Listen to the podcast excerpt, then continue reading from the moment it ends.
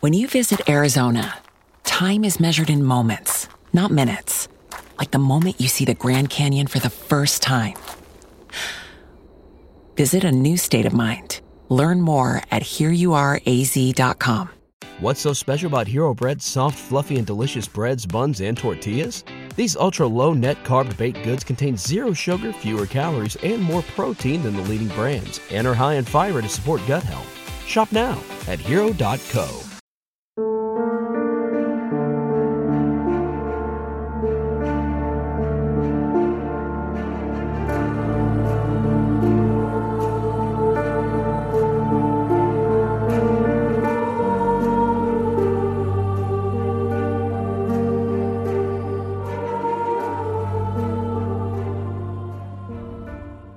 have a, a really quick, actually, comment about Richter. We are being told by some other women that he actually trafficked girls and may have actually been involved with the MK Ultra project. I don't know if that's something that you've ever heard, but I had never heard of that until Yeah. Jeannie sent me an email about it. I don't know. I've talked to the woman that that he took to different. She's not from Maryland, and she doesn't want to be public with us right now, but on air. But she said, yeah, he she recognized him. I'm sorry, my dog's barking. He's a celebrity. What can I say? That Richter actually paid her family to take her to NASA in Alabama and to a hospital in Boston. That he had invented some kind of shock box, and that he was demonstrating it, and she was between the age of seven and 14 and her family was compensated for this and they're they were an abusive family anyway but their income tripled because of what they allowed him to do with their daughter. Mm-hmm. And so she remembers being like in a medical theater with politicians who were paying for this whatever this project was doctors and richter was her handler. Wow. I know it's so bizarre, but we've heard more stories like this. So who knows what that man was up to? It it fits with Maskell. When you two depraved people connect, it just fits. Makes it mm-hmm. easy to believe. I get to ask you the million dollar question. What is your opinion about why Sharon May did not prosecute both what she said in the series and what your opinion is? My opinion, we brought Sharon May into it, and along with a female detective that was in, working in her office. Her name was Donna. I don't remember her last name, but her name Yeah. was Donna. Yes, I know who she is. Sharon interviewed a lot of people. And like I said, I turned over to her all of my notes with all the people that I had talked to. And that brings up what they recovered from the graveyard because the whatever was dug out of the graveyard and I'm going off on a tangent and I'll get back in a minute, I hope. What was recovered was gone through by Sharon's in-house detectives. And I know that because Judge Caplan, who was specially assigned to our case, called a chambers conference.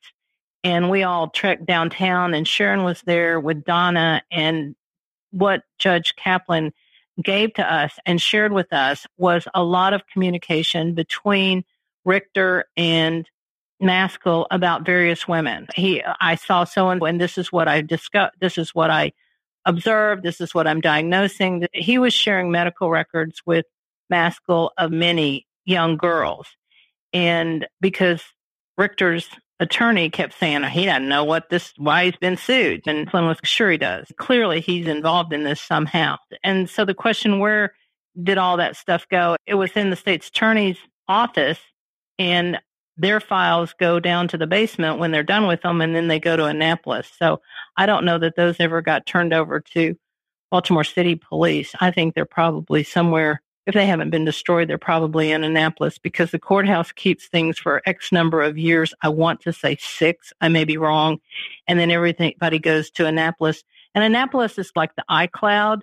Nobody really knows what it is. It just Mhm. is supposedly there. So Sharon had access to all of that. I know that she went and interviewed Maskell because she told me that he had a relationship with a female. And I said, You mean like a girlfriend? She goes, I don't really know. She's a girlfriend. It was a strange relationship, but she was there with him. So I know she interviewed him.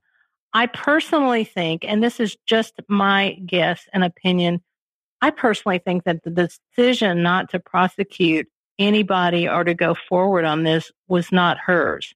I think it was made higher up. I believe that Stu Simms was the state's attorney at the time. I would have to look that up. But whoever it was, that's an elected position. And whoever's in it is presumably running for reelection. And they're not going to alienate a huge portion of their support base by taking on a controversial 20 plus year old case. I think it was a political decision made by somebody higher up than Sharon May. She was the head of the sex offense unit, but there were a lot of people over her in that office. And this was getting a lot of press. And the other thing you have to remember is when this came out, and I don't know if you remember when it came out, it didn't get the positive reception that the keepers did. I think The Keepers was positively received partly because of the movie Spotlight, which was right. done so well, and people were ready to hear it. But at the time our case was going on, whenever something hit the newspaper, I got at least two phone calls a week from somebody along the line of, you should be ashamed of yourself trying to ruin the reputation of a fine man. You money grubbing lawyers just trying to shake money from the archdiocese, you should go to hell. And I thank you for calling. But that was a really big part of the reception that our case got at the time. It wasn't a popular case. A lot of people didn't believe it, didn't want to believe it. I don't think people were ready to believe it. People don't want to think that those kind of things happen. And so I think it was a political decision. Maskell ran off to Ireland as soon as right. things right. heated up what you've just shared with us, actually, I think I can put a piece of the puzzle in for you because you've just given me one. Shane, we can talk later about whether this should stay in the podcast or not. But the woman that you said worked for Sharon May as her in house detective, Donna. Yes. Okay. Partner is Deep Throat. And he told us that he and his partner were that the attorneys, you guys, told them, told the women who were coming to you that they should make a police report. A detective came and knocked on the door, and I said, Is it Renee? And he just gave me that solemn look. It was the worst day ever. The Proof podcast is back with a new case and a new season. 23 years ago, 18 year old Renee Ramos went missing. Her body was later found in an empty Home Depot building on the edge of town. I don't think that they arrested the right people. It's about time somebody's trying to do something. She had a black eye about two weeks before she was murdered. They are involved. They definitely had her body and her backpack. You know people are going to judge you, right? Of course. They're judging me now. They've been judging me damn near my whole life. You can listen now to season two of Proof, wherever you get your podcasts and follow along with us as we reinvestigate the murder at the warehouse. I have to ask Did you kill Renee? What's so special about Hero Bread's soft, fluffy, and delicious breads, buns, and tortillas? Hero Bread serves up 0 to 1 grams of net carbs, 5 to 11 grams of protein, and high fiber in every delicious serving. Made with natural ingredients, Hero Bread supports gut health, promotes weight management, and helps maintain blood sugar. Hero also drops other limited edition ultra low net carb goodies like rich, flaky croissants and buttery brioche slider rolls. Head to hero.co to shop today. And that there were so many police reports coming in all at once that he said to his supervisor, You need to put Donna and I on this as a special project. And he claims that in him getting involved in the keepers, he still doesn't want to be named, that Donna said, please don't do this. This is not safe territory. And he backed out and didn't really share much with us after that. But, mm. and I know what her name is. Apparently, she and he were working with Sharon because he said to us they handed over all the interview notes that they had. And he said there were about a hundred of first and secondhand accounts. Secondhand meaning this happened to my sister. or right. a friend of mine. That makes sense. And that he handed them up the line. And then when they got to Sharon May, he was aware that each of those people who came forward was interviewed by Sharon and that they came out of her office crying because she said to them, if you are going to go forward with this, you're going to look like a floozy. Nobody's going to believe you. You're going to be embarrassed mm. and ashamed. This is, and he is a retired police officer. I'm not sure now what side of the fence he was playing on, but Donna said to him, like when the keepers was coming out, do not get involved in this again. It's not safe. It's opening a whole new Pandora's box for us, Beverly. Oh dear, want to do that. That's okay. Oh, are you kidding? You're talking to Gemma. I will say that in meeting with Donna, her reaction was appropriate horror.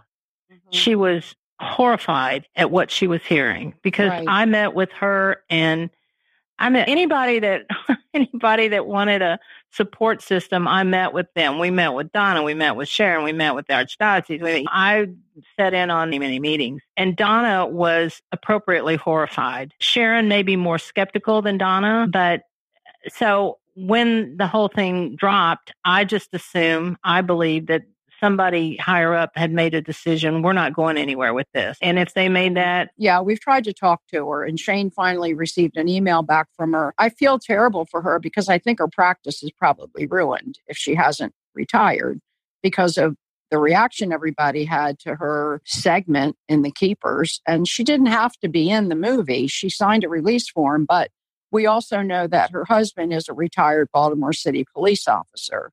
Right. So, with the involvement of some police officers in the abuse with Maskell, that could be a real bad situation for the for everybody.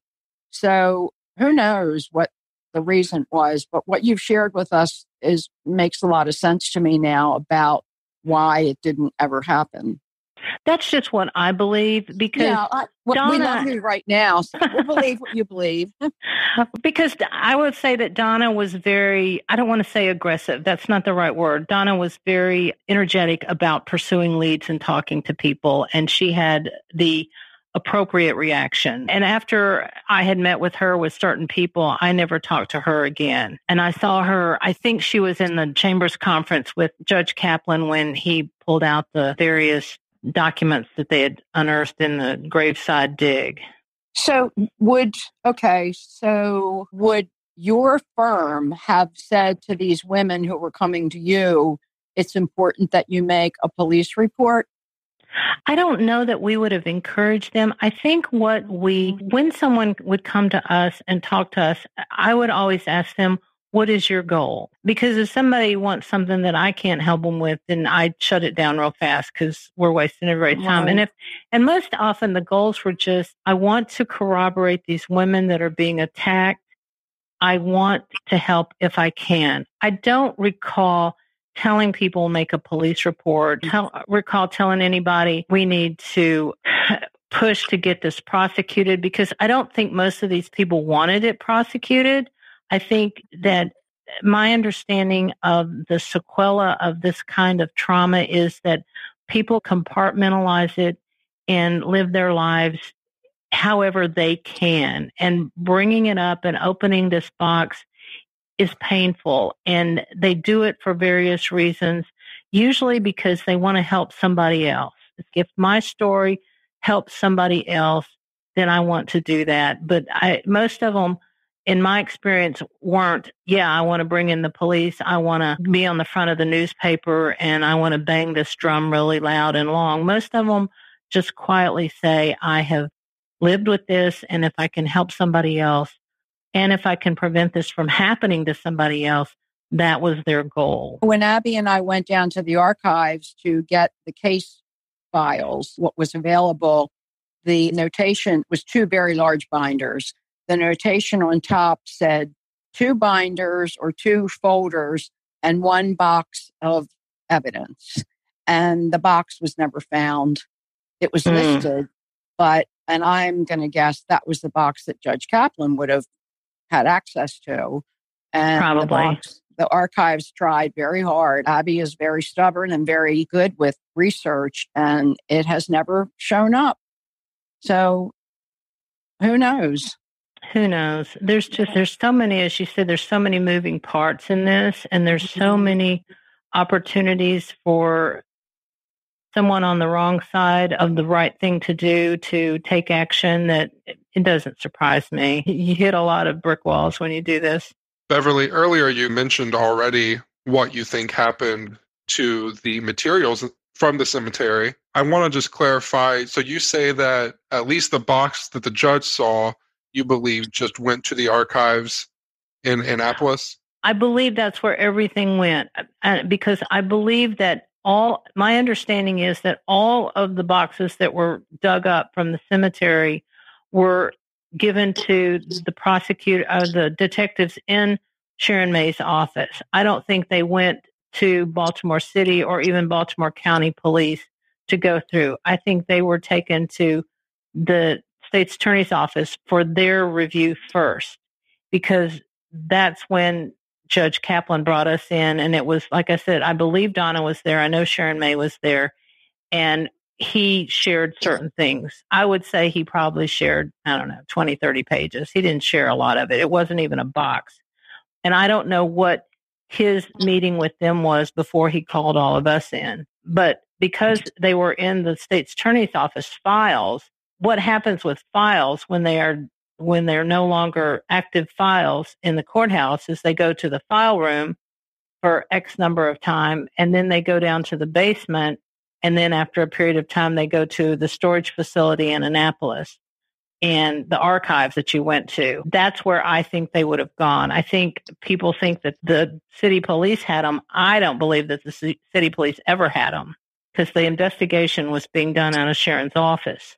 So you don't think the story about a flood that ruined everything and everything got moldy and they had to get rid of it all is accurate? That's what we've been told over and over again. It's possible. I will tell you that the basement of the city courthouse is not a pleasant place to go. You need a Mhm. right. pellet gun to kill all the rats, but it's not a fun place to go. But uh, could it have happened? Sure. I don't know. This is Baltimore. It floods like crazy. Yeah, you're right. The storage facility that you retur- referred to, we heard that there was a storage facility at Fort Meade. Is that, do you know anything about that? A police I do not. facility? No. I don't know anything about that. Okay. I wanted to ask one more question. You brought this up a little bit ago, but I wanted to get your thoughts on it. During the Doe Roe case, when did you hear that Maskell fled to Ireland? What were your thoughts about that? I'm trying to think of when I heard because he, unfortunately, this was so long ago. He was, my understanding is he took off after Sharon May's office got involved because I know Sharon said she interviewed him at the rectory. I guess that's what it's called, the rectory. And this was shortly before we filed suit. So it, things happened rapidly. He was relieved of his duties. Sharon May interviews him. We file suit, and suddenly he's gone. And we had asked Judge Caplan for the ability to take his deposition. And because the issue before the court was this discovery rule question and the statute of limitations, Judge Caplan said, no, we, I'm not going to allow you to take his deposition at this point. He only allowed us to take uh, Dr. Richter's deposition because he was old and we thought he was going to die before the uh, the case got heard. Beverly, can you share with us how you felt about participating in the Keepers and if it was a hard decision to make? You know what? It wasn't a hard decision to make. When we were approached, Phil Dantes was not and is not in good health, and so he wasn't able to help. And I talked to Jim Maggio, and I don't know how much you know about Jim Maggio, but he is still a practicing Catholic.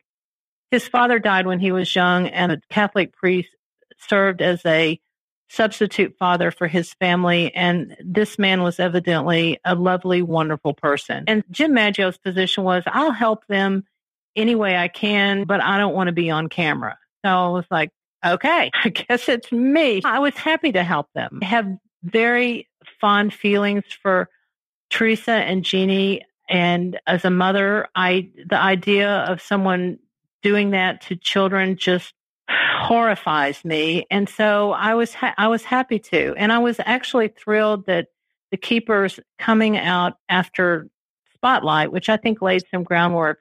I was happy that it was so well received because I think that if nothing else, what the keepers did is it increased awareness of how prevalent this is and the scars that it leaves and if and it's funny because almost uniformly people that I talked to that saw the keepers say that they were angry when it was over. They said, I was so mad. I had a young friend who said, I finished watching it at 2 a.m. and then I went out and stomped through my neighborhood for an hour. I just mm. was so angry.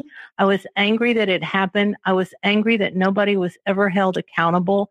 I was angry that these women were treated the way they were. I was just angry. And I think it's gotten the next generation talking about it and talking about sexual abuse and talking about institutions that protect and cover up. I know my daughter Sydney and her group of 30 something friends follow this and are adamant about what can be done to prevent it. And so I think that's the really good thing that's coming from the keepers. Hopefully the children of the next generation won't be as as subject to what these women went through because of awareness and actions taken to make sure it doesn't happen. I think it also gets people talking, which is a good thing because I'm the age of these women and I, I've thought, were I in this situation and had I gone home and told my mother, would she have believed me? And the answer, quite honestly, is probably not. And that's terrible. What's the easiest choice you can make? Window instead of middle seat? Picking a vendor who sends a great gift basket? Outsourcing business tasks you hate? What about selling with Shopify?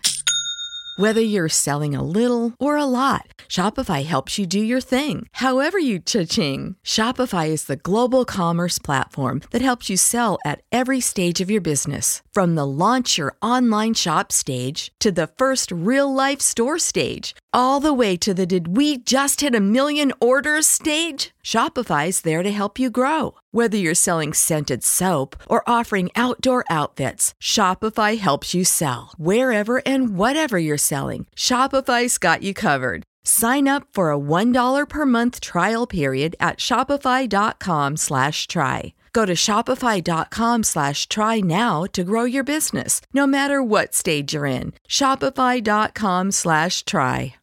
The Keepers was released two years ago now. I'd like to know what it's been like for you personally. And I'd also like to know did you ever think that there would be an attorney general's investigation in Maryland? Could you have fathomed that during the Doe Roe case? I know, because like I said, this wasn't well received at the time. And you know what? Since it came out, I've two things have happened. Well, three things actually have happened. One, I, I've gotten recognized. I got stopped in the produce section at Giant one day a woman who wanted to talk about it. Two, I got I've been contacted by a lot of people around the country who said, "Can you help me?"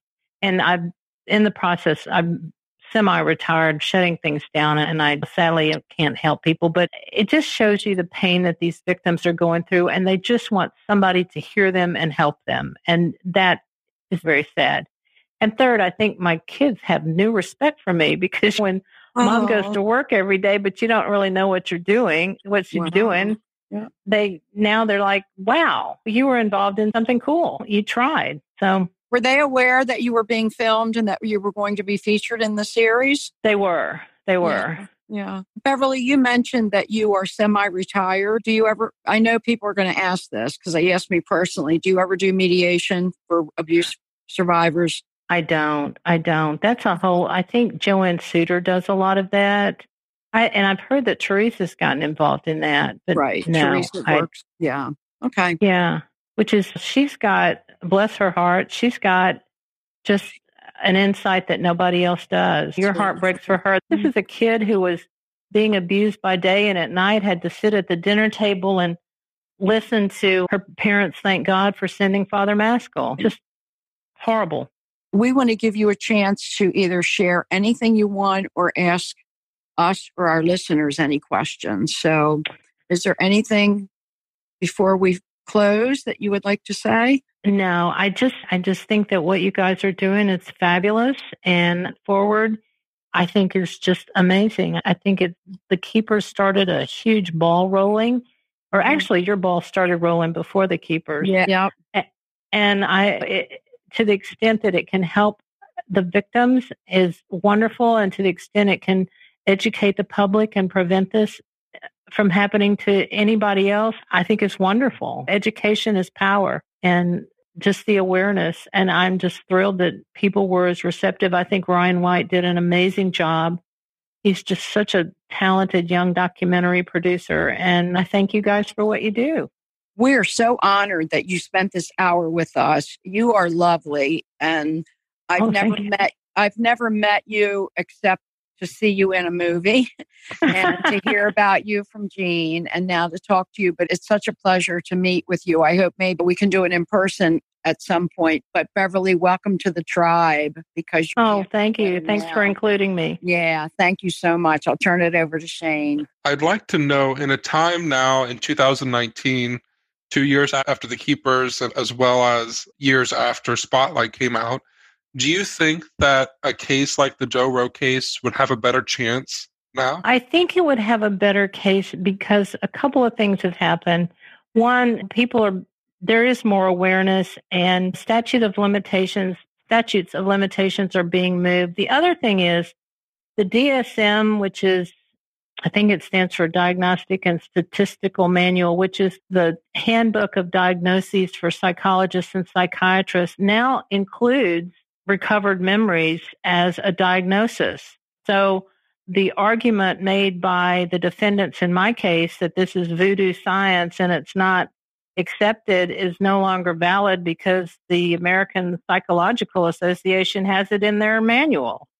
So I, I do think that it would probably go forward. I think, and I think the fact that the Archdiocese came out with such a black eye in this would hopefully give them some incentive to handle it with a little more diplomacy than they did ours. I thought they were just horrible. I can say that I'm not Catholic. I have nothing to lose. no irons in the fire. The only time I go in a Catholic church is for a wedding, a christening, or a funeral, and that's not going to change in the future.